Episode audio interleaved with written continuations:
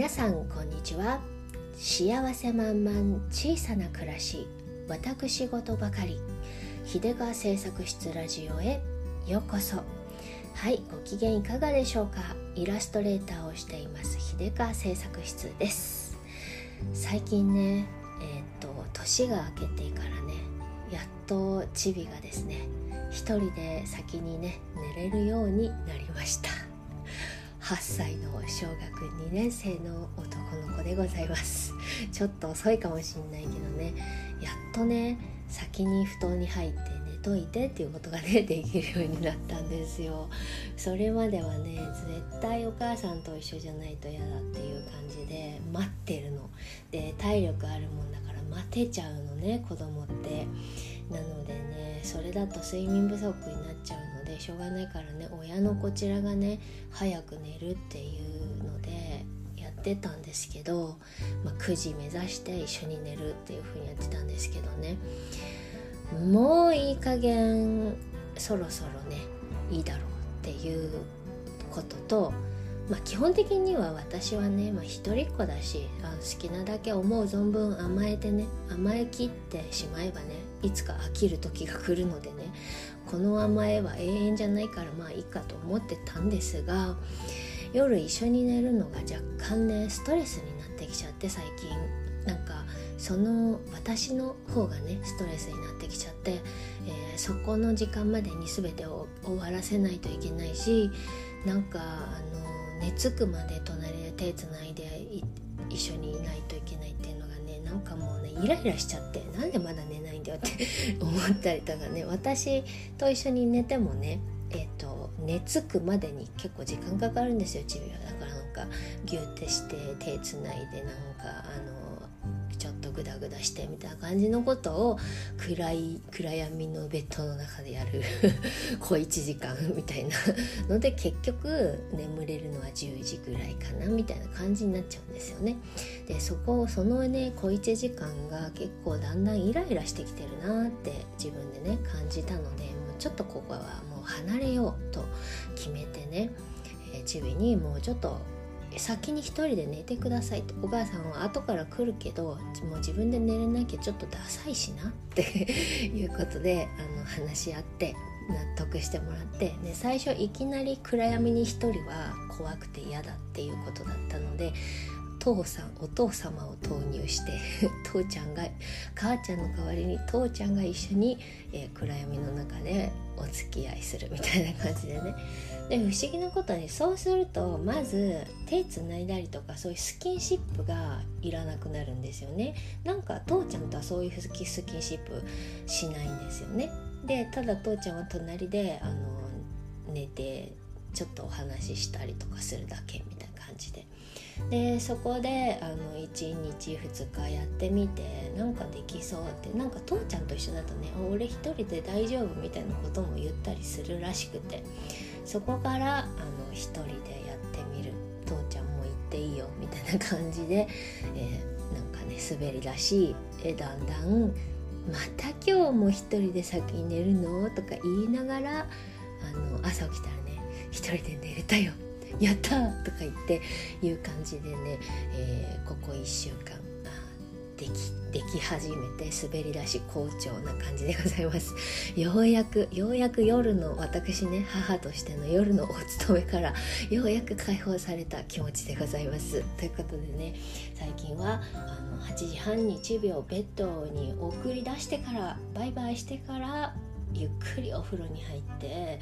ー、自分の時間を過ごしてから眠りにつくという感じであのねあこれがずっとやりたかったんだなってね。やっぱねあの母業務とか主婦業務とか夜のお勤めもいろいろあるじゃないですか。あのご飯の後もね後片付けしてああだこうだしてってやってるとね自分の夜の自分のリラックスタイムの時間がね後ろ倒しになっていきますよね。でだけどあのチビと一緒に寝るとなるとねもう後ろが9時って決まってるのでそこまでにお風呂も入り終わって出てっていうのを考えるとね結構慌ただしいんですよね。だから心のゆとりも持てないしそれで頑張って寝てもね自分がカリカリしちゃうのでねやっと、え、分断できて やっとチビが一人で一人で寝れるようになってよかったよかったということで、まあ、若干の寂しさもあるんですけどね。今はまだ一緒に寝たいって言ってくれてるけどね。あもうそうあと数年したらお母さんも来ないでっていう日が来るんだろうななんて思いながらね。でもまあでもまあ基本人は一人だからね。うん。っていうことで。はいそんな感じの、えー、今日この頃なんですけれども本日はですねドラマの見方についてお話をしたいと思います、えー、皆さんはネタバレ絶対嫌派ですか？それとも結末を知って安心して見たい派ですか、えー、私はですね割と後者です、うん、もちろんサスペンスとかねああいう探偵ものとかああいうのはえっ、とまあ大体においてあのエンディングはすっきり爽やかだからそういうやつはねもう確実にエンディングがすっきり爽やかであの真相解明されていてあのカラッと終わるっていうのが分かっているようなあのドラマとか映画はねもうもちろんネタバレせずに見たいですけれど、あとラブコメとかね。もう絶対ハッピーエンドって分かってる分かってる系の匂いを出しているやつあるじゃないですか。ああいうのはもちろん最初にからあの普通にネタバレせずに楽しんでおきたいんですけれどもそうじゃないものとかはあのアンハッピーで終わるやつはもう論外だしえっと一応一応なんか悪を倒して、え、時代劇ものとかでね悪を倒してなんかあの正義は勝ったけれどもあの惹かれ合った男女は死別する的なやつね。これあの中国ドラマのあの時代劇に多いんですよ。死別ね。これのこれのやつがあのやつかどうかっていうのはねちょっとね私ネタバレしてからじゃないとね心の持っていき場がなくてねダメなんですよね。なんかあのー、前からですね昔から中国ドラマをねダラダラ見るのが大好きだったんですけれども、えー、いかんせん中国ドラマって、まあ、韓国ドラマもそうですよね。長い。とても長い。あのー、大体基本30話超えで時代劇ものって大体560話とか中にはね70話まであるつわものもあったりとかするのでこれだけの時間と精神力を割いてみた結果これなのっていうこのね落胆すごい期待してあの私基本的にですね男女はハッピーエンドになってもらいたいんですよ。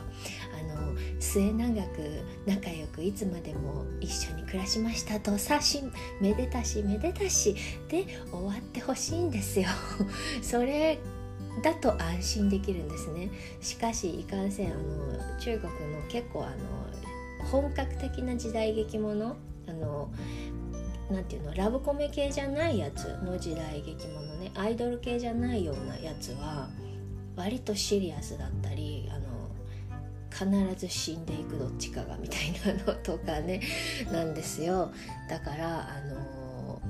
一緒でハッピーエンドでなかなか終わらないんですけどでも、えーと、そういうやつって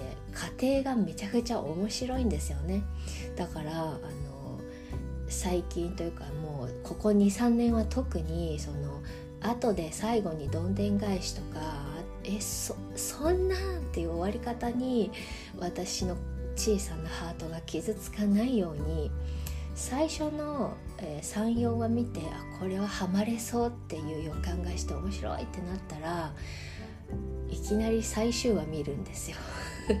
最後結局この2人はくっつくのかくっつかないのかとかね歴史的ななんかねあの背景とかは置いといてその何あの政権のあの奪政権闘争とかの決着は必ずつくので物語としてはね。それは置いといて結局この2人はどうなるんだい？みたいなのをあの最終回で見てであのそれであそこで死別されてもね、まあ、23話程度だったらねこの気持ちがまだそこまで持ってかれてない時なのでねこうまああの落胆が少ないんですよ。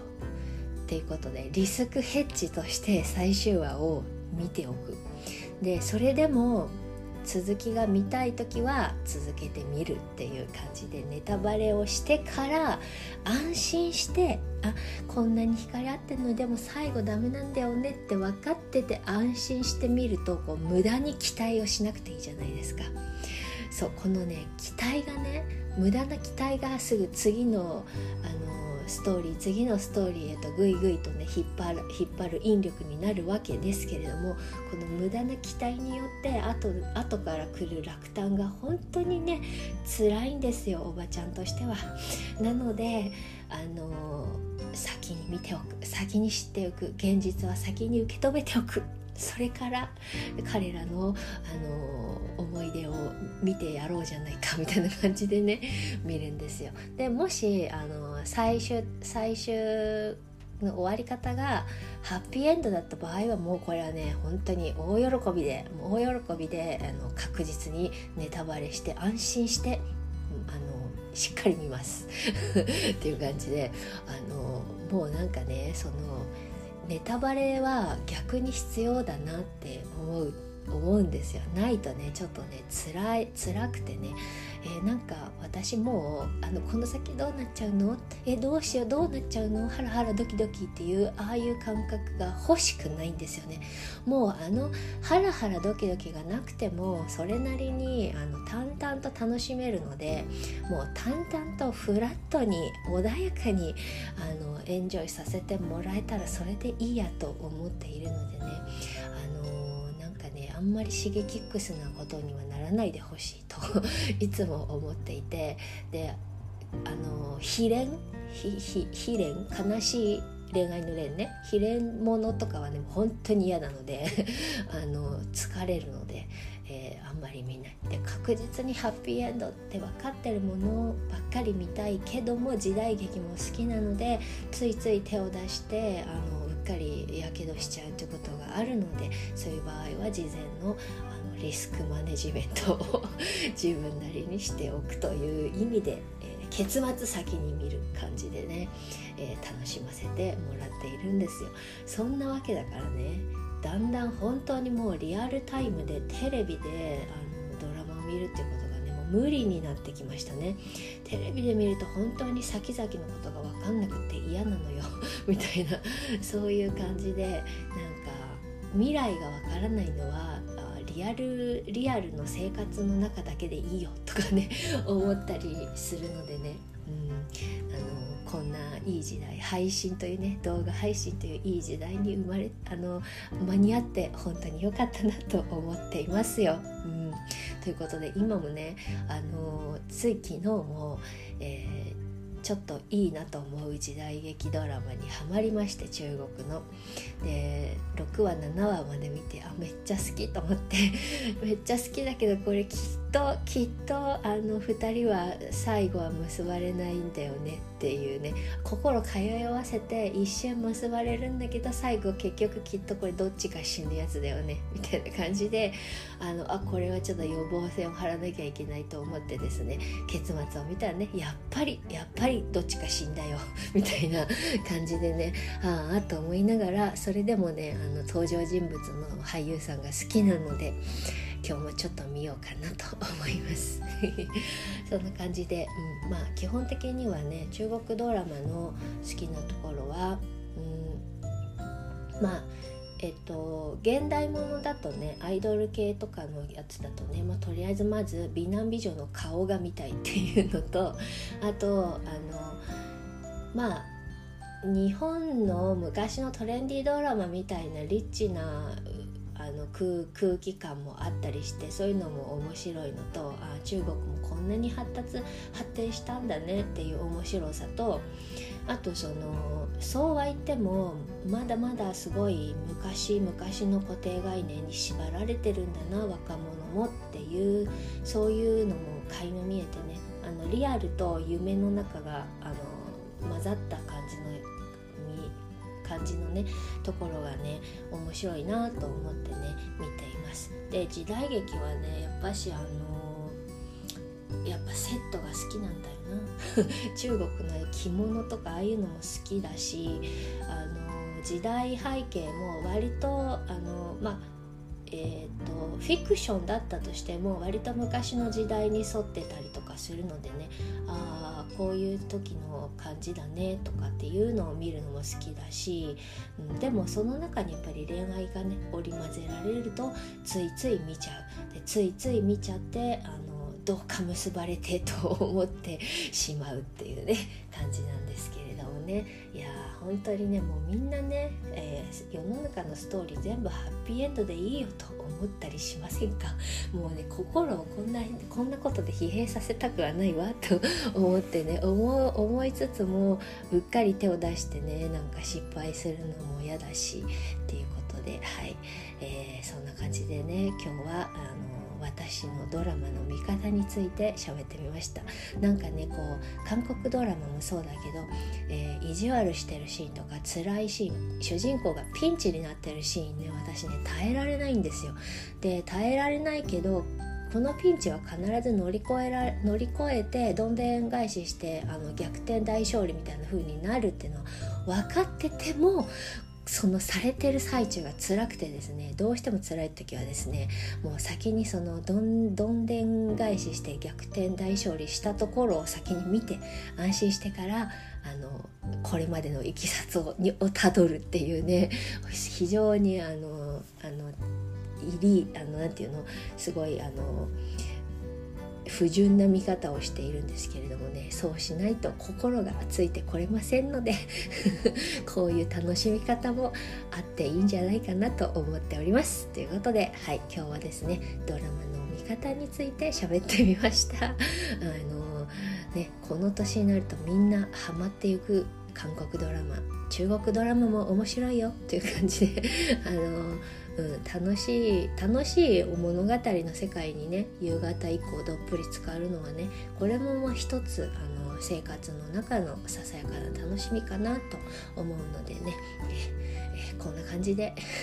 ゆるゆると毎日過ごせ過ごしております。ということではい。それでは今日はこの辺でおしまいにしたいかなと思います。最後までお付き合いいただきましてどうもありがとうございました。それでは今日という日が今この時が皆様にとって幸せ満々でありますようにじゃあまたね。